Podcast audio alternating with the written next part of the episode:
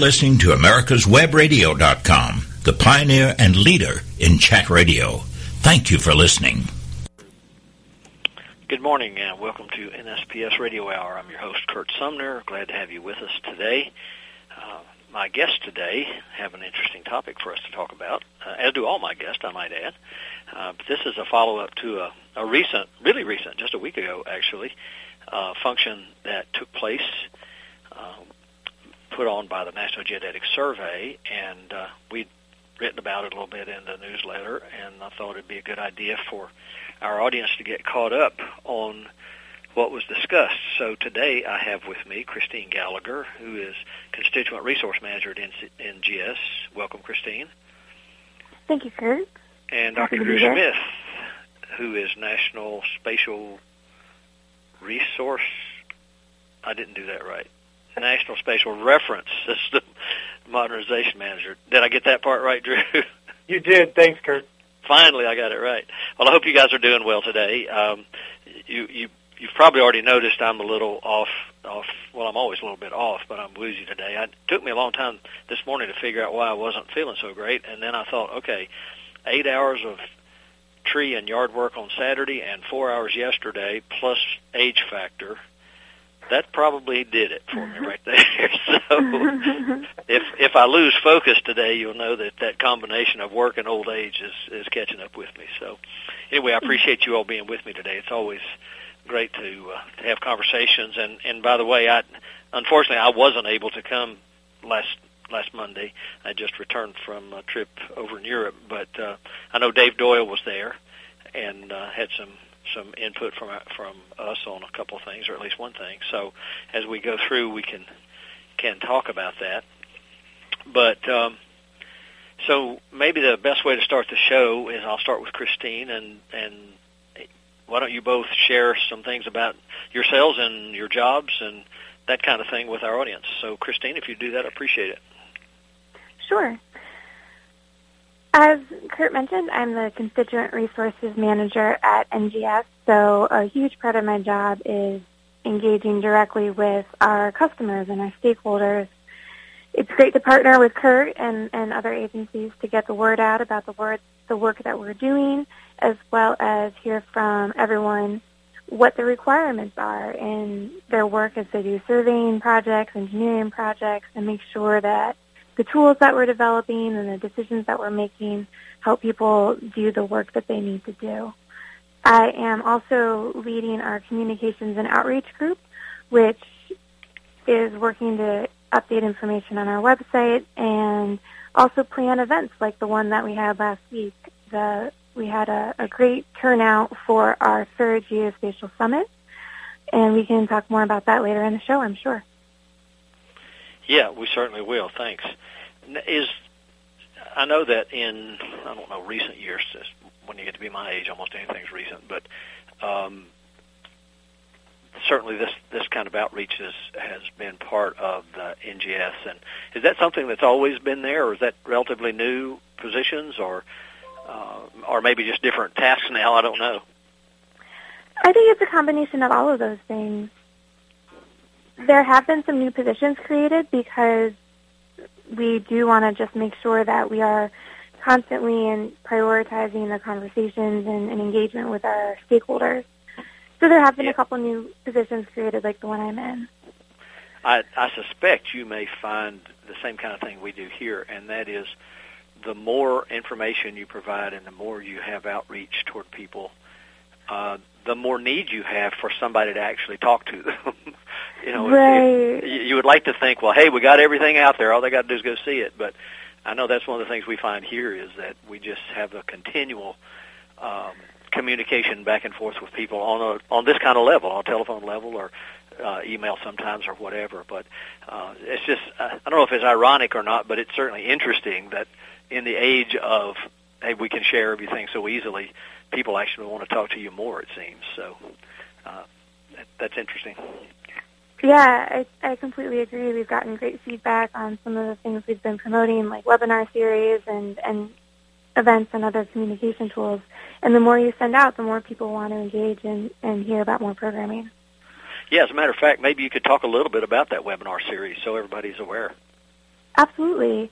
Every second Thursday of the month, NGS hosts a webinar in which we invite one of our team members, often one of our leads on a program or a project. They give uh, our presentation on a variety of topics, whether it's a product or service or just some of the science that we're working on at NGS. It's a completely free webinar series. All you need to do is go to our website to sign up to get email notifications to find out what we're going to be talking about that month. I will also say that we do post recordings of our webinars on our website, so if you've missed the webinar live, you can always log on and view it when you have time in your schedule. Yeah, that's a great service. I've had an opportunity to sit in on some of those, and certainly is a, a, a good service for all of us in the in the geospatial world to, to be able to take part in. So we really do appreciate the fact that you guys do that. So, Mr. Dru, talk to us about you. All right. Uh, I've been with uh, the National Geodetic Survey for 22 years. And around 2005, I took the position of chief geodesist, and I held that position for about 10 years. And during that time, uh, we developed uh, our 10-year plans where we we had made the decision, NGS leadership made that decision to replace NAD 83 and replace NAVD 88. So uh, that that was uh, laid down in the 10-year plans, and as we moved forward and the scope of of those actual replacements became uh, clear to us, the the position of NSRS Modernization Manager uh, was created uh, specifically so that somebody could explicitly just focus on all the projects around NGS that were necessary to get those two replacements done. So since 2015, I've been in that position, and my focus has, has been explicitly on, on just getting uh, those uh, the datums changed over to uh, to new, more accurate uh, reference frames and datums. Yeah, that's. I, I've said this on the show before. I don't know if you guys have heard me say it before or not, but years ago, when when things were changing rapidly, as I, they always do, I suppose, uh, uh, Dave Doyle and I traveled around a, bit together, and, and I was always joking with him about what were going to be the coordinates du jour. Uh, because it it's it seemed there were so many changes and I guess that's inevitable though. I mean I, I know what's happening now is is uh, another step forward, but uh, I don't know. I don't guess anybody can predict really what what's going to happen in the future. Oh well, that's that's true, and this this was not a, a light decision, of course. I mean, we're talking about uh, an enormous quantity of geospatial data, both at the federal level, the state level, down to the the local level, that have been on NAD83 and NAVD88. Uh, we've we've seen as as surveying technology and our knowledge as a whole has improved, that there's been uh, a need to adjust coordinates over time. But the actual replacement of the datums themselves was uh, it's a substantial step uh, where we're, we're talking about people having legal requirements to be on NAD 83 as an example. So this, this was not something that we, we took uh, lightly. So that's why we've given ourselves so many years uh, besides just the technology, just the overall administrative task of, of getting the datum switched, is, it's it's tremendous.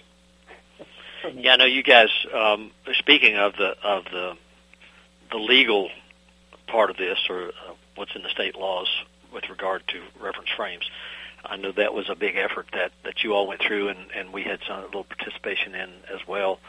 Um, and and I know that that was part of the conversation. So I don't know if you want to talk about that now or not. But I just know, I just realized or know from all the correspondence going back and forth and the, all the work that you guys did and the team that you put together to create this draft legislation. And frankly, I'm not I'm not convinced that everybody still knows that it's out there. Sometimes I'll go to state conferences and we put information out and I talk about, hey, have you seen this this uh, template legislation there. What are you talking about? So it, it's it's a pretty big job to make sure everybody is aware of it, and I think it was a great concept on you guys' part to create something that's more uh, long lasting. Because uh, I think, am I correct that when you started doing the research, you still found some of the laws referencing even something before '88? Well, yeah, yeah, and, and thanks, Curt. It, it was a, definitely a, a joint effort between the National Geodetic Survey, NSPS, and AAGS it was last year, Christine and I both were on the working group that, that put this together, that the three groups decided that it was time to sit down and, and address the fact that replacing NAD 83 was, was going to impact those 48 states who have, by law, explicitly stated something in their state legislature that, that, that references NAD 83 by name, and we, we realized that that was something that had to be uh, had to be addressed. Um, yeah, so, but yeah, it, it, basically what we found in, in our in our committee was that a lot of the laws were talking about state plane coordinates reference to NAD 83, but there were, as we as we did our research, there were plenty of states who still had on the on the books, in addition to NAD 83 state plane coordinates, they had uh, very explicit uh, um, terminology about NAD 27 state plane coordinates as well. It's going to be interesting to see. I know that this template's been put together, and is is there any? I don't even know if this is possible or not. But the question I was going to ask is, uh, the only way I guess we'll ever really know if how people make those changes is if we see what their law is. I mean, is there some kind of a reporting system that people let you know what they're doing, or is it you just have to keep trying looking at at what they have? Uh, yeah, it's not it's not entirely clear to me what the the next steps are from from NGS's standpoint, uh, we've we're very interested in making sure that the, the states are aware that this is going on, and that there is some move to, to, to make sure they're not painted into a quarter a corner uh, as far as nomenclature. And so, when we finished up the work, the, the template was very broad as far as um, the type of wording that, that was included. We we tried to say things like coordinates in the National Spatial Reference System, uh, or you know the latest coordinates, so that when the template is applied to state legislatures, that it'll never have to be changed again because it'll it'll be so generic. But the the the template was complete, and then uh, we handed it over to um, NSPS. And at the moment, we are sort of in wait and see mode because NSPS is has agreed to sort of take the lead on making sure that the, the template has been farmed out to the states uh, to see if they're to make sure that they're educated about it and to start their process. But uh, since it's five years away and sometimes legal proceedings can take a, a good long time, uh, we already feel like we're a little bit behind the curve. But hopefully, five years will be enough to get most of the states transferred over by 2022. Yeah, we we may have to start putting a, a headline in our weekly email newsletter to remind people every week, uh, just just so we keep people's minds on on what needs to be done. So, anyway, we're at the first break point, so let's go do that. We'll come back and talk more uh, about the conference when we get back in just a couple of minutes. Great. Got a Schonstedt locator you're no longer using? Want to help a young surveying student? Donate it to an NSPS recognized surveyor education program by shipping it at no cost to you to Schonstedt. The factory will refurbish it to like new condition and send it on to a deserving institution. Pass your locator down the line and build on your surveyor legacy. Go to www.schonstedt.com slash NSPS for details. Quik Stakes is your answer to staking. Lightweight, easy to ride on, easy to use, easy to find, and won't break your back carrying them like the old-fashioned wooden stakes. Have you tried a sample? If not, get a pen and paper and write down this number. 800 438 0387 or go to quikstake.com. That's Q-U-I-K-S-T-A-K-E dot com and order your samples. Ask your surveying supply dealer for Quik Stakes today. Or taking the family on a vacation in a 71 Oldsmobile Vista Cruiser, you need to tune in to Classic Cars with Steve Ronaldo and Jim Weber every Saturday from 8 to 9 a.m. on americaswebradio.com. And here's something new from Schonstedt. Did you know that Schonstedt has upped the ante on trade-ins? Now you can trade in any instrument, theirs or a competitor's, in any condition, working or not, and receive more in trade than ever before. Plus, they'll pay the freight both ways. Contact your local dealer for details or go to schonstedt.com. That's S-C-H-O-N-S-T-E-D-T dot com. You're listening to americaswebradio.com the pioneer and leader in chat radio. Thank you for listening. And we're back with Christine Gallagher, Gallagher and Dru Smith this morning talking about NGS things. And uh, actually, during the break, Christine, we mentioned the weather, and and, you're, uh, you out in Kansas City. You said um, was the effect there bad? I, things I saw on the news this morning looked like it was pretty bad in a lot of places. It's been raining for a couple days. Yep. So let's go ahead and chat about uh, the uh, the conference that just was this a week ago now, and maybe Christine, you can talk to us some about uh, the, the conference stats, the, the some of the the uh, logistics or dynamics of the conference, and uh, I'm assuming by now you've already heard some feedback from people, or maybe you heard it during the conference. Yes, to all of the above, and and yeah, I'd like to take a step back and and give some context where we started with events like this. As Dru mentioned a few minutes ago, it was a big decision for NGS to lay out in its 10-year plan the plans to replace NAD 83 and NAVD 88. We know that that's going to have a big impact on the user community, community and a, an important first step would be to open additional communication channels. And we thought a, a good way to do that is through a more traditional conference proceeding. We had our first geospatial summit in 2010 in Silver Spring, Maryland, in which we had, I think, well over 200 folks. A lot of federal agency partners were in attendance at that first summit. Then in 2015, we partnered with the National Society of Professional Surveyors and MAPS, joining one of their national meetings and, and having a summit again in 2015. That brought in a lot of folks who were from the, the private sector and not so much our federal partners. And that was a great event as well. This year, in 2017, we returned closer to our, our home office in Silver Spring. We had a day and a half agenda on last Monday and Tuesday. We had over 300 people in person, so we were really excited about that turnout in person. Since it is so hard to travel, we also offered a webinar option, and we had over 150 people participating live. So all in all, we had over 400 people engaged in this meeting. We got some really positive feedback about the amount of information that was shared. I think people were able to hear a lot more about projects that have been going on internally to NGS. They also had the chance to give us some feedback. The second afternoon was dedicated completely to hearing feedback from our customers we had different stakeholders from federal agencies, from state agencies, local government, and the private sector as well, all telling us steps they've taken to, to get ready for these changes in the datums, as well as letting us know if there are some concerns. I think those conversations are really letting us move forward and, and make sure we're addressing concerns as we move forward. So, are, are, is there a plan to keep doing this, or is this? Uh, have you thought that further?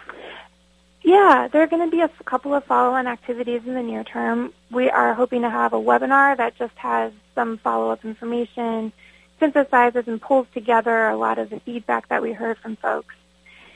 I think the next year we're going to work to engage with the private sector and, and vendors because that's a key way that a lot of people use our products and services. We think that it may be about two years when we plan our next large summit that invites everybody from the public to participate. So we're thinking about in another two years, maybe 2019, for another big event.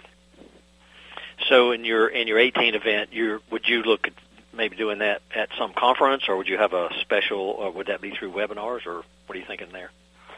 I think there'll be a debrief webinar, and I, I don't know that we're planning any specific event that we host in 2018. That being said, we have folks around the country continuing to participate in state and local and national conferences. Our geodetic advisors in particular, they're going to be out talking to people around the country, engaging in conferences, and absolutely some of the topics that they'll be discussing is all related to the replacing of NAD 83 and NAVD 88. Right.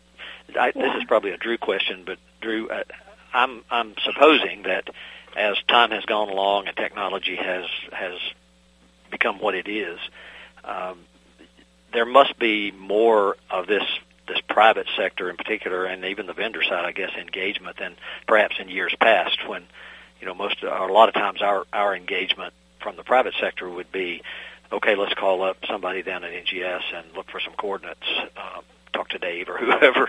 Uh, but I, I would assume with with all of us using equipment that we're using now and the vendors doing the things they're doing, there there must be more of that going on. I would think. There is, Curt, and there's there's a lot of opportunity to engage with the private sector in ways that we never envisioned ten years ago.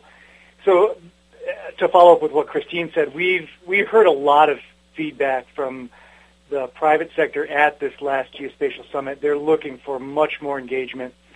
We heard ideas about making it easier for our products and services to, to plug and play with their products and services. So we're we're taking steps towards that as far as we NGS are designing an entirely new way of of blue booking, which is ways for people to turn in their surveys to us so that they're they're attached to the National Spatial Reference System. They go in the database. We are rebuilding our database entirely. Uh, we heard some some really forward-thinking ideas that we're considering, but we haven't really taken a lot of steps towards, such as you know, wh- whether or not we could have uh, direct feeds from, say, someone's range pole out there doing an RTN survey. Could they be directly feeding their survey data right to us via the internet, uh, a Bluetooth connection to their phone? You know, there's a lot of smart people with, that are just trying to create more and more user-friendly apps and all of these things sound like great ideas, and we're definitely considering them. Yeah, I guess that goes with the with the uh, the territory of things changing, and uh, it's hard to even imagine where we are now, where we have been, and even in recent years, and where we may be going next. Uh, I, I've stopped trying to figure out how that might work going ahead because I've I think I've lost track of where we are now anyway.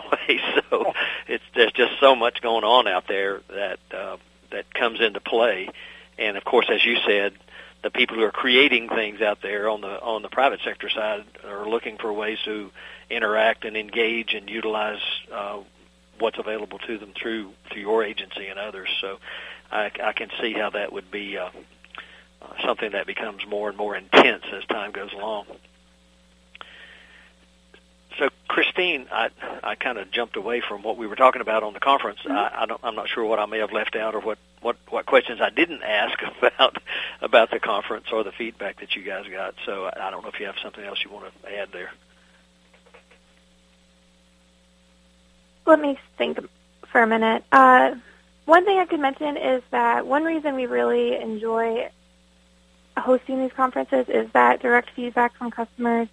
It's it's just a lot more tangible when you're having those conversations. And we're working to make sure that we have those conversations with remote attendees too. One thing that we tried out was just using some live polling technology so we could ask people in real time how what you're thinking about the priorities that we've been discussing, what you're thinking about NGS needs to prioritize in the future. Um, through those polls, we learned more about our audience. We had we had a combination of folks. We had land surveyors and geodesists, of course, but we also had a, a decent contingent of engineers, GIS users, and some of those new user groups that with this rapidly changing technology are, are able to take advantage of precise uh, mapping tools and information.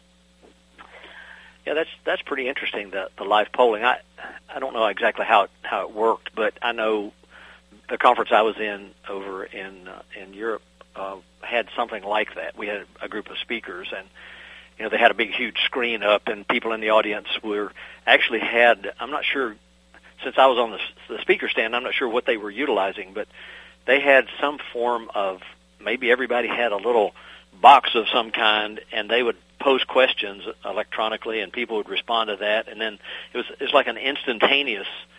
Uh, uh, gathering of information and and polling of answers. You know, X number of people thought this, or X number right. of people said Y. And I don't know if that's what you guys were using, but I found that to be really interesting. Yeah, we definitely were using something similar. We let folks pull out their smartphones and, and take advantage of that technology we all carry around with us every day. But it's a really neat way to get feedback from 100 people instantaneously rather than having to pass around a microphone to every single person in the room. And things that we heard were, were an interest in some of our favorite products and services like CORS and OPUS. And we also heard from people that continued education and training is something that's really going to be necessary to make this all happen smoothly. Yeah, that, I think that whole dynamic of, of that, for lack of a better term, that instant responses that people are able to uh, give feedback right away is a, is an excellent way to do it. I, I'd like for us to be able to figure out some way to leverage that ourselves sometimes because you, know, you send out something and you try to get feedback and then maybe you get a hundred emails or I don't know what the what the numbers are, but uh, it's it would be great if you were able to capture all of that and then sort of um, see how it falls out right there in front of you. I, I just think that's a great thing. Yeah. Now, your people that were online, I guess, were able to do the same thing. The the ones that were coming through the webinar. Absolutely. It was a it was also a good tool to con- combine the in person and the webinar audience so that everybody could speak with the same the same level of engagement. Right. Yep. And I'm I'm sure everybody was in agreement on everything, right? Isn't it always? uh, some some questions definitely had a clear clear winner. I think the advantage of asking the questions is often you get the answers you response, but every now and again you, you get something that you didn't expect, and it, it reminds you that you need to keep talking to people and, and make sure you do understand where they're coming from. Yeah, I, I I can totally relate to that getting something you don't expect, regardless of how you ask the question. you you you think you you have some sense of where people are are thinking maybe, and then something comes totally out of the blue, and oh wow, I never even thought of that. So right. that that that makes perfect sense. That's for sure. So that that's a great tool to use. I uh, I hope that when we're doing things, we're able to do more of that as well. Yeah. So you had mentioned that I believe you said you were going to do something next year and then maybe something in 19. We don't have anything scheduled for for next year formally. Okay. I, think it's going to be yeah, it's going to be more um just meeting and following up with people that we engaged in, in smaller groups. Uh, we'll take Okay. advantage of yeah, we'll take advantage of, of platforms that we have and, and other meetings and national meetings and, and our webinar series. But I don't think we're going to have a, a, a formal event in 18. Well, we're Yeah. we're only 30 seconds or so away from the break, so I'm going to uh, ask a question that maybe we can uh, get feedback on later. But I'm a little bit curious on. I know when you get feedback from people, you get from our community and from the private sector community. I'm just curious how broad that is. How how far-reaching does that go in terms of communities of interest? And I don't know. No, that's not. I don't know if that's an answerable question. but anyway, it was on my mind, so I thought I'd ask. So when we come back from the break, let's talk about that. We'll go to break now. Okay. Geez, that 13 minutes went even faster than the first one. Yeah, that, that's true. My goodness. I had to look at my stopwatch and my watch to see if I was on time. So, so Curt, um, here's a prompt I would ha- have you give us, which is um, to ask Christine what some of the uh, far and away winners were in the polls, because the one that I found most interesting was that people, when we asked them what they wanted the most from NGS, it was some, uh, and I, Christine, I don't know the question, but it was basically they wanted the RTN validation service, which I Yeah. thought was really striking. It was a huge winner. Uh, so, uh, you know, we could talk a little bit about that. And I, I thought that was a little surprising. yeah, okay, that sounds great.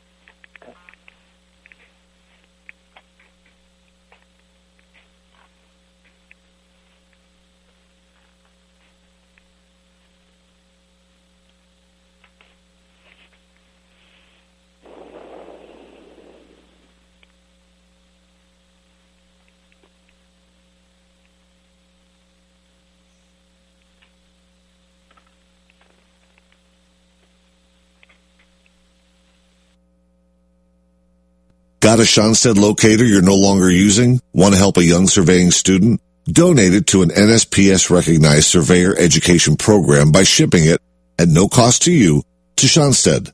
The factory will refurbish it to like new condition and send it on to a deserving institution. Pass your locator down the line and build on your surveyor legacy. Go to www.schonstedt.com slash NSPS for details. Quik Stakes is your answer to staking. Lightweight, easy to ride on, easy to use, easy to find, and won't break your back carrying them like the old-fashioned wooden stakes. Have you tried a sample? If not, get a pen and paper and write down this number. 800-438-0387 or go to quikstake.com. That's Q-U-I-K-S-T-A-K-E dot com and order your samples. Ask your surveying supply dealer for Quik Stakes today. Attention surveyors. Schonstedt announces the Maggie, the next generation magnetic locator. The Maggie combines the best features of two flagship Schonstedt products, the sensitivity and precision of the GA52CX and the visual display and single-handed operation of the GA92XT. Contact your dealer for details or go to www.schonstedt.com. Schonstedt, the best just got better. You're listening to America'sWebRadio.com, the pioneer and leader in chat radio. Thank you for listening. We were talking about the, the poll, Christine, that, that you guys did, and curious about all your questions, I guess. But I'm just, I'm really interested in what were the ones that you got the, the most, you know, the, the winners, so to speak, of the of the feedback that you got. Sure. One question that and, and response that I think surprised some of us is we asked people what is the most critical way that NGS could support its customers. We gave them some options about just increasing communication, engaging universities, working on our website, expanding our education portfolio. And the, the far and away winner was a little bit of a different vein. It was about validating real-time networks. It's something that we've talked about, and I, I think it's to me, it's illustrative of the fact that people want engagement and communication at all levels, but when it comes down to it, they want support at the, the level where they do work every day. And a lot of surveyors are using those real-time networks, and, and having NGS work with those communities is something people are really interested in. So I don't know if this is a, a Christine or a Dru question. When you're talking about validating those networks, talk to us about that process. I think I can speak to that a little bit. So what, what this basically uh, means, to, first of all, is, is an acknowledgement that RTNs are, are taking off. They have been taking off for years. NGS knows this, and uh, frankly, with running a federal uh, system, the National Spatial Reference System, uh, the size of this country makes it very difficult for NGS to consider uh, seriously running a federal RTN. Uh, our approach for years has been that we we we see the validity in RTNs uh, being out there. We see see how important they are, and rather than try to run our own network, we would rather be in a partnership with all the RTN operators that are out there. So, having said that, what, what this you know what this word validation really means is is nothing more than an acknowledgement between NGS and the RTN operator that if they are giving out coordinates to users at you know on their on their range pole in their RTN, and it says it's an NAD 83 coordinate, or you know in, in 2022 when we switch over to the new reference frames, that when they give a coordinate and they state it's in the NSRS, that NGS simply says yes, we we are in complete agreement that uh, that is a you know that seems to be aligned with the NSRS.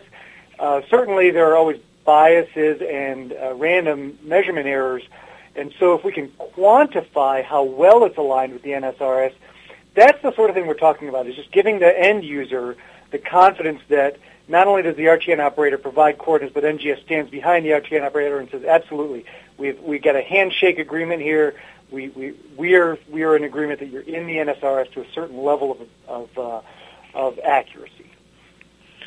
So is is that becoming more and more, um, I don't know if popular is the right word, in terms of the number of RTNs that are out there? I, I'm, I'm sure that over time uh, there have been people, regardless of where we were in the process, that who were doing this kind of thing.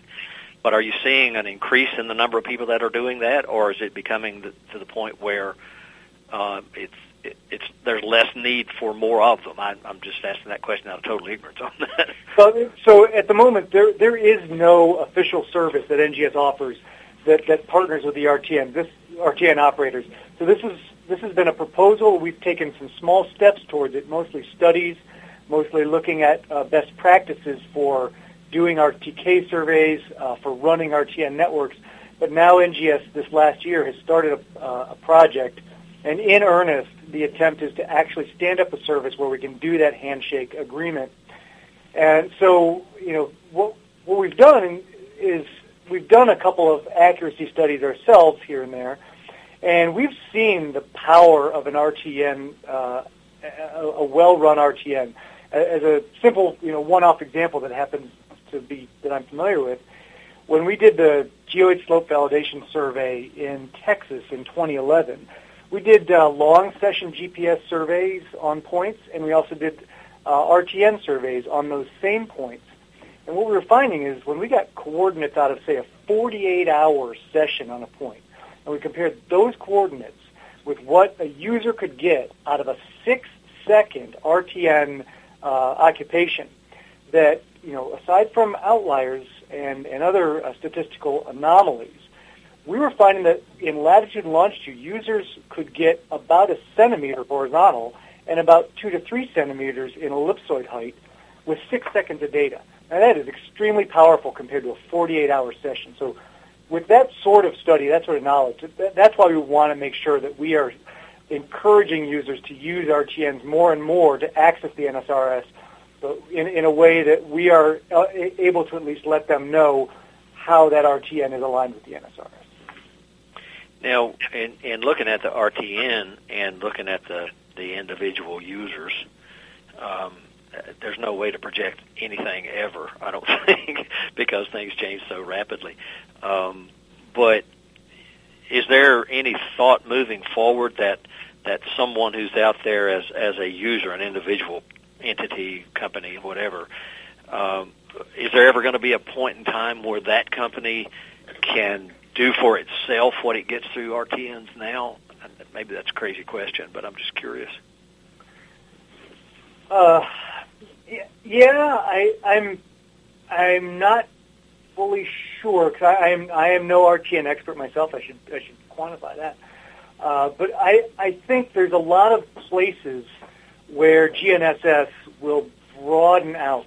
Uh, there's you know right right now, of course, differential positioning uh, with with long session GPS is, is a well-known quantity. But we have shorter session. We have rapid static OPUS RS. RTN operators um, offering a service uh, are yielding up uh, significant accuracy, but there are other uh, options. There's um, global PPP options that are that are starting to really give both RTN and, and long session uh, GPS a run for their money. So I'm not exactly sure what the, the number one way people are going to get fast, accurate positioning out of GNSS is. But uh, as, as we get to the point where we have four full constellations in the sky, I think you're going to see a lot of innovation. Uh, and so uh, when that happens, I'm quite sure that individual businesses, whether they be uh, something as large as, say, your, your, your, RTS, your, your GNSS uh, providers or individual, you know, RTN operators, could these, I think they're going to provide new services as innovation uh, kicks in. Yeah, I, and, and thanks for thanks for broaching that subject with me a little bit. I, I guess just in, in thinking back over my close to 40 years, I guess, being in the surveying business, maybe a little longer even, um, and how things change. I, in my mind, I don't even know how to begin to think about what's coming. You know, when when I'm looking at where things were when I started and how where they are now, and and how rapidly a lot of that has actually occurred. I mean, you know, there was a period of time, even even in what I was doing, that things didn't all change all that much. I mean, we I got my first handheld calculator during that period of time, and and then of course we went on to do instrumentation and and satellites and all those kind of things. But just my mind isn't broad enough, I don't think, to envision what might be out there. Yeah, it's uh, it's going to be quite an interesting world uh, when we have four full constellations running. So we're looking forward to it, to, to seeing what's, what's out there. But in, you know, as as a federal agency, uh, we, you know, we want to see uh, the United States businesses. We want to see everybody innovating. We want to. We don't want to stand in the way of progress. We simply want to, you know, be that federal standard uh, to which everyone is working. But we definitely don't want to, uh, that to stand in the way of progress either. Which is why we came up with this this concept of you know just handshaking with the with the RTN vendors rather than trying to stand up an RTN service ourselves. Right. Yeah, that makes a lot of sense. Well, I, I know we wanted to come in talking about the, the the conference, and and I think in a way we've been talking about at least the topics. But uh, talk to us about what some of those discussions were throughout the throughout the couple of days. Well, I think the the the thing that we really wanted to to present to people at this geospatial summit was that NGS is finally starting to, to make some very uh, important decisions and shape what 2022 is going to look like. You know, it was all well and good back in 2008 in our first uh, you know 10-year plan at that point to to talk about replacing NAD 83 and NAVD 88. But in the last year, a number of uh, policy decisions and science decisions were made. So we we began to codify them in something that we're calling the blueprint for 2022. And we expect that's going to be a three-part document at least. And the first part was put out just before the summit, and it addresses the geometric side of the NSRS. That is the XYZ or latitude, longitude, ellipsoid height side of the NSRS. Uh, what basically what is the replacement for NAD 83 going to look like? How will people access it? Uh, what are some of the uh, services that we will offer? How will things change? So that was the biggest part of, of the discussion. I think was talking about those decisions.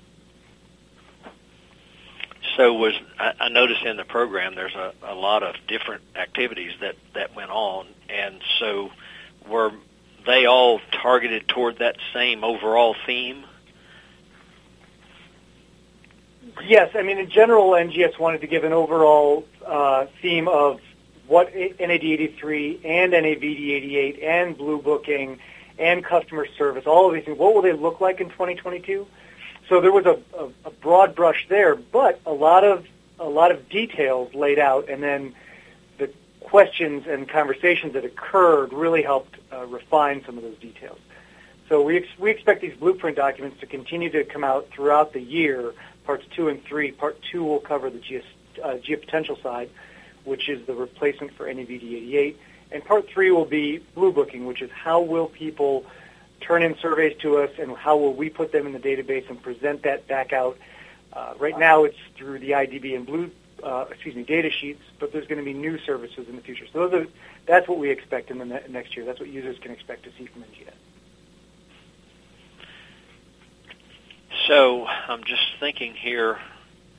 Um, obviously we've got more things to cover when we come back. I'm just trying to make sure I get everything covered uh, correctly. So maybe we can talk a little bit about, and we only have a minute left in this segment, but maybe we can talk a little bit about uh, some of the interaction that went on during the conference. I know that you had a whole group of speakers uh, that were talking about different things.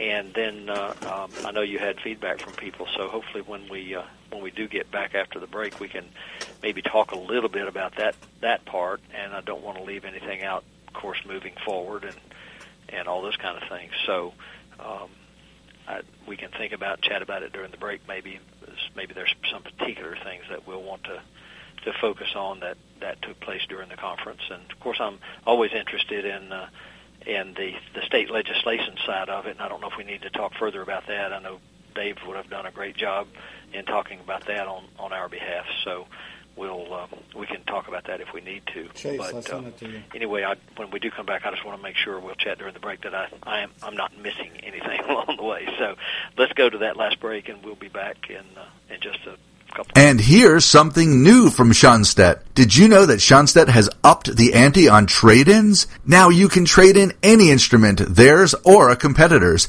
in any condition, working or not, and receive more in trade than ever before. Plus, they'll pay the freight both ways. Contact your local dealer for details or go to Schonstedt.com.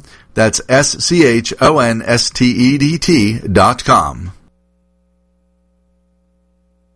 Quik Stakes is your answer to staking. Lightweight, easy to ride on, easy to use, easy to find, and won't break your back carrying them like the old-fashioned wooden stakes.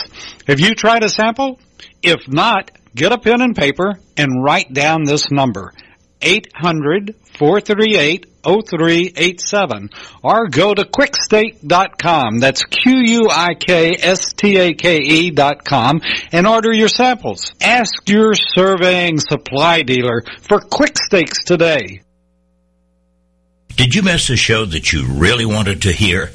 All of our programs are available for download on americaswebradio.com and on iTunes.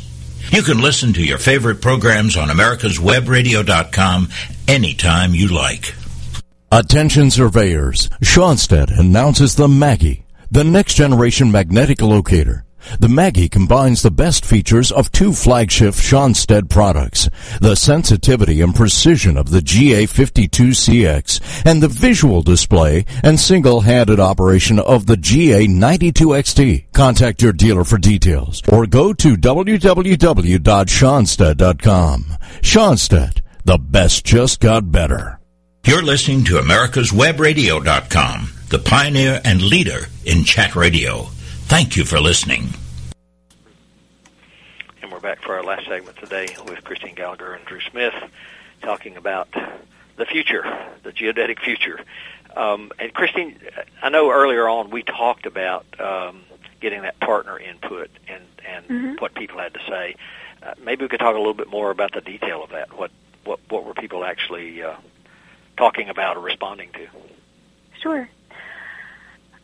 Our feedback really, I would break it out into three sections. We had first our federal partners give us some updates, and that was really good to hear because the federal partners got to go into a little bit of detail about the specific programs and products that a datum change will affect.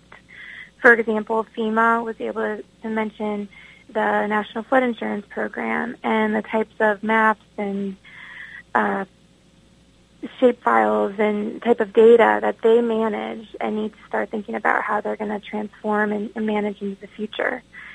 They reiterated, along with some other federal partners, that they use vendor software and, and continued engagement with, with the vendors is going to be critical for a smooth transition. USGS talked about a variety of products, whether it's their 3D elevation program, surveying mapping across the nation, or even just the, the topo maps that a lot of folks are familiar with.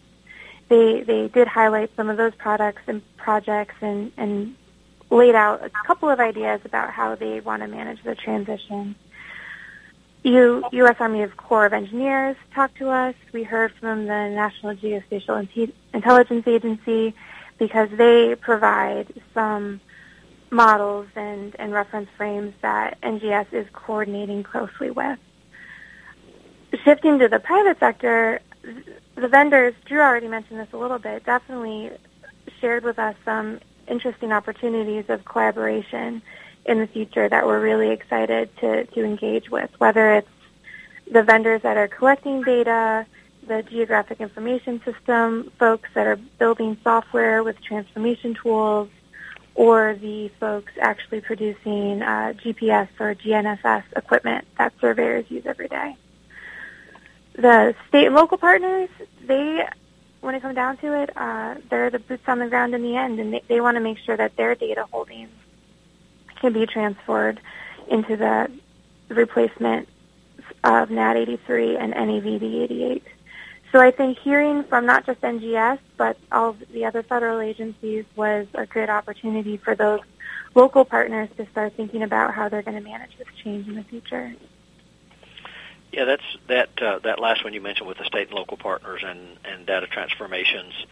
Uh, I can only imagine what a big deal that is for them. And I don't know, Dru. I know we're going to talk about the elements of the blueprint. I don't know if that's one of them, but but that certainly sounds like one that that will bear a lot of uh, attention. I would think, and I, I don't know enough about how their data sets are all set up. If they're all using something kind of central, or if there's as many different ones as there are entities. I don't really know about that, but that seems like it could be Um, I don't know if a challenge is the right word, but certainly would be a, a, one of the most interesting things you have to deal with. I would think. Now, yeah, as a matter, yeah. Go ahead, Dru. Well, I was going to say, yeah, you're absolutely right, and uh, it, it is. It's going to be a. It's going to be a huge challenge. The the quantity of data out there, we, we can't even begin to, to fully grasp. But uh, that's why in, in replacing NAD 83, this is not dissimilar to what we decided when we when we used NAD 83 to replace NAD 27. Is we have to have a companion service with it that does datum transformations, uh, a piece of software, so that so that people who have maps, surveys, ge- any geospatial data at all that is in NAD83, and they need to quickly transform it into into the new terrestrial reference frames. There will be an update uh, to NADCON, which is going to do that. So that's you know, in addition to having an entirely new terrestrial reference frame, there's going to be that that service that helps people get those, you know, I don't even know, petabytes, exabytes of data moved forward into the new frame and done quickly. Yeah, this sounds like one of those things where, um, with the changes, everybody needs to try to be on board. I would I would think as quickly as possible because this isn't necessarily one of those things you say, well, we'll get to that in 15 years in our county or whatever. I mean, it would seem like there's some level of urgency. Am I correct about that? There certainly is a level of urgency to it, uh, but it, but it's also, I think, accuracy driven. There there are uh, people in this world who whose accuracy needs have been met by NAD 27, and they they remain on that system, and that is you know that's not our business to to to to tell them not to do that. But what we are going to provide is when it comes to the time of moving off of that, we have NADCON to get them into NAD 83. There will be more about NADCON to get them into the the future terrestrial reference frame. So that yeah, the, but the sense of urgency is certainly that the quantity of data has to be transformed quickly. So we're going to we're going to be putting out a number of uh, experimental products which we release on our beta webpage so people can test the ability to transform this. And we're going to be working with USGS, for example, uh, to try to get them to transform a lot of their digital topo maps uh, long before 2022 to make sure we're capable of doing so and supporting them. Right. You just said something that had not, not really crossed my mind I'm not sure why it hadn't, but the statements you made about not dictating what people use and that some people are using 27 and uh, I just never thought about that. I, I guess I just assumed everybody was making transformations as they come along, but I guess that isn't the case. Well, you know, there's there's um, there's fact and then there's reality. The, the fact is NGS is part of the Federal Geodetic Control Subcommittee, and all of the federal geospatial agencies, we all agree to be on one system, and that system is the NSRS. Uh, the, the fact that the NSRS is used by the states and used by uh, local communities is a great convenience for everyone because being on the same system has a significant advantage. But there is no uh, legal ramification that NGS has towards the states or the uh, or the municipalities about whether or not they're actually on uh, the NSRS specifically. So, uh, you know, that's just something where it's it's best for us to provide services, but there, yeah, that, that's as far as that you know that actually goes. Yeah, and I, I get I can see the incentive where uh, local, state, whatever would want to be in concert because as you guys were pointing out and, and what Christine was talking about earlier in terms of elevation and all those different things, um, you would think that it would be to everybody's advantage to be on on the same framework, so to speak. So I can see where that would be a desirable thing to do, but I also understand where people are on the other on the other side at say the local level in terms of what's it going to cost me to get there. So I, right. I, I, I guess I can certainly understand that side of it as well. So I, it's it's certainly an interesting concept. And earlier you talked about the elements of the blueprint. We've got five minutes or so left, so I don't know how much time we have, but maybe you could touch on that a bit more so people have a, an understanding of what, what those are. Yeah, absolutely. There's uh, there's significant detail, uh, more more than we could possibly cover here. But the blueprint document is available on our webpage, and you can get to it through the, the new Datum's uh, webpage itself through um, a link that's, that's there. Um, however, uh, let me just hit on the high points for those uh, who, who are curious. Uh, the first thing is that there are, to, to be specific, there are three NAD83 reference frames out there. I'm sure most users are familiar with NAD83 2011, but for the Pacific plate, there's NAD83 PA11, and for even the Mariana plate, there's NAD83 MA11. Those three frames will be replaced with four terrestrial reference frames. And the reason there's four is we are now going to provide a specific one for the Caribbean plate, which which has slightly different motions than the North American plate. And so rather than considering them locked together, we're going to uh, we're going to decouple those two and, and provide a reference frame for each one of those four plates. So that's that's the that's the big central part of 20 uh, of what's in the blueprint for 2022. We talk about the fact that we are going to be positioning everybody in the the uh, the latest frame of the IGS. From there, we will remove a plate rotation model for each individual plate, which is going to give people semi-stable coordinates if they are in in the non-deforming part of the, the plate. And then from there then, to take away that last bit of deformation, uh, we're going to also provide an intra-frame velocity model, uh, not terribly dissimilar to what HTDP does, but possibly provided in new ways. Uh, first of all, it's going to be three-dimensional instead of two-dimensional. Uh, and the attempt there is then to show people um, at whatever level they need for their work, either complete time dependency, like in the IGS frame, uh, semi-stable coordinates where, you know, the, generally the only thing your point is doing is, is rotating with the plate, or, you know, as stable as possible where we take away every last velocity on, on a point at a, and try to give people stable coordinates at a specific epoch. So it's sort of a three-level service that we're going to be providing, uh, which is a, a, new way of doing business uh, for for NGS. But we, we presume that especially for people who are in dynamic areas, knowledge of that dynamic motion is actually a service that we can provide and should provide. So it's not just as simple as turning on the machine. Yeah, you need to understand a little bit more. As a matter of fact, as you were going through all of that, I was sitting here thinking to myself, uh, maybe I need a PhD just to understand what you're saying here because it's uh, you know to the casual user, so to speak, out there. And I'm not saying surveyors are casual users, but but uh, I get there's just so much you don't you don't think about. It, mm-hmm. It's you know it's a plug and play kind of thing, and uh, yeah, they, they, it's uh, it's it's true that in in in uh, in our long history of, of surveying, that until you know until we were aware as a surveying community, until we were aware of the fact that the the Earth is moving at centimeters per year. When we you know when we finally had that level of accuracy in our continental scale GPS style surveying, it was a fairly simple uh, thing to, to presume that points passive control didn't move. You didn't have to worry too much about it. But we, you know, it's not just surveyors now. We're getting to that point where, in the not too distant future, the general public will have access to centimeters through their cell phone, and right. they're going to see it. So we NGS feel we have to get ahead of this and and do as much as possible to, to make sure that the surveying community is able to use these tools, but in a way that you don't need that PhD. You just need to be aware of it. So possibly some continuing education is enough, and that is, you know, that that's where we're hoping to engage the most with the, the community. Well, I really appreciate you both being on with me today. We got about 30 Attention surveyors. Schonstedt announces the Maggie, the next generation magnetic locator. The Maggie combines the best features of two flagship Schonstedt products, the sensitivity and precision of the GA52CX and the visual display and single-handed operation of the GA92XT. Contact your dealer for details or go to www.schonstedt.com.